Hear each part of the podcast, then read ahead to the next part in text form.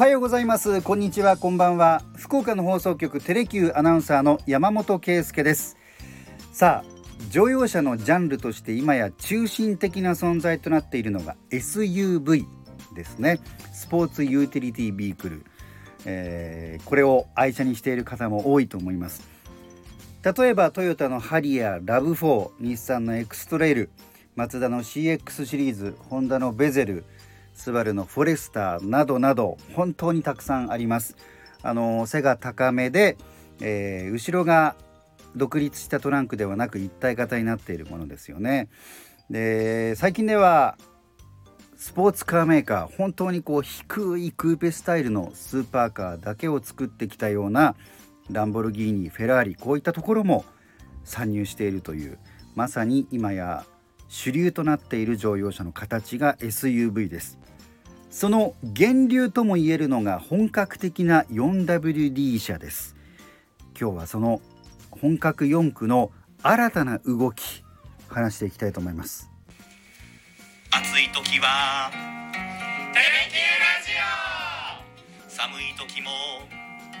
テレキューラジオ。家でも外でも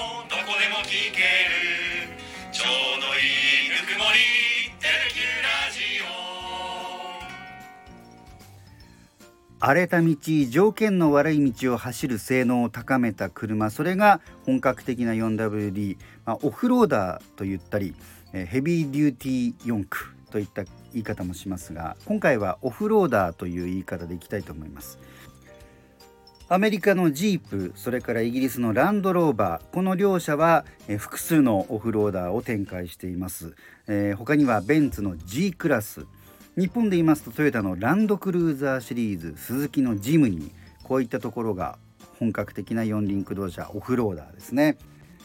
ヤマモーターズを聞いていただいている方はこのジャンルの話前にもあったなというふうに思った方もいると思いますがまあ私好きなんですよね結構ね。こういった本格的な4区、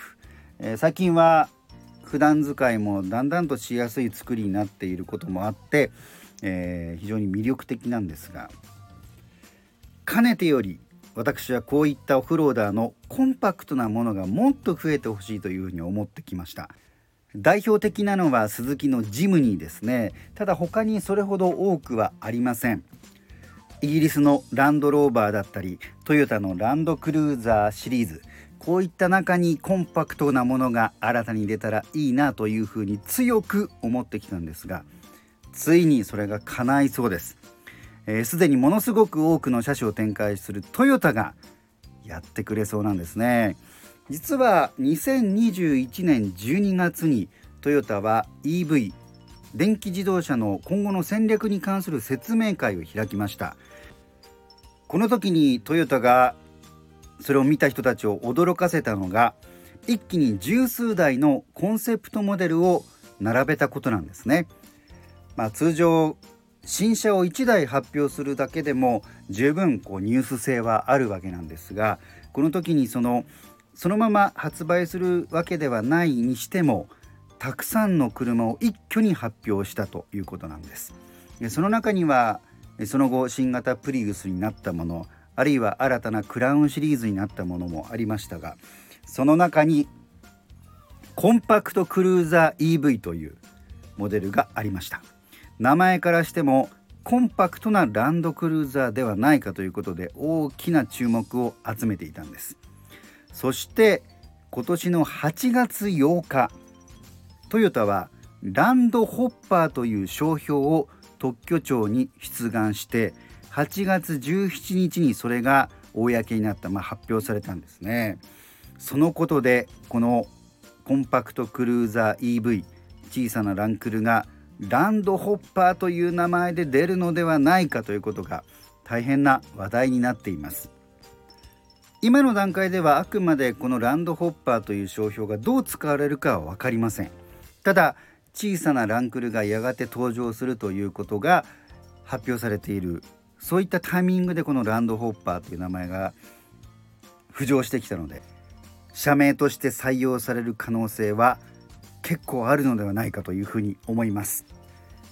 ちなみにこれまでランドクルーザーはランドクルーザープラドといったようにランドクルーザー何々というふうな形で、えー、あくまでもランドクルーザーという名前はあってそこから派生型モデルがいくつかあるというふうな展開だったので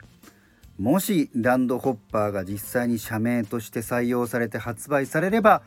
新たなこのランド〇〇というシリーズが展開されるという期待も高まるわけです。ではランドクルーザーに対してこのランドホッパーのホッパーというのはどういう意味なのか。飛ぶ跳ねる人や物のことを指します。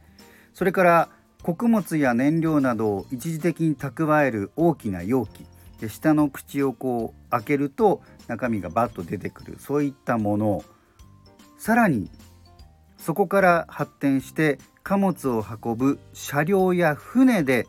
下に開閉口開閉口があるものを指します。ということはクルーザーに続く船シリーズということでこのホッパーが採用される可能性もあるんじゃないかなということになりますよね。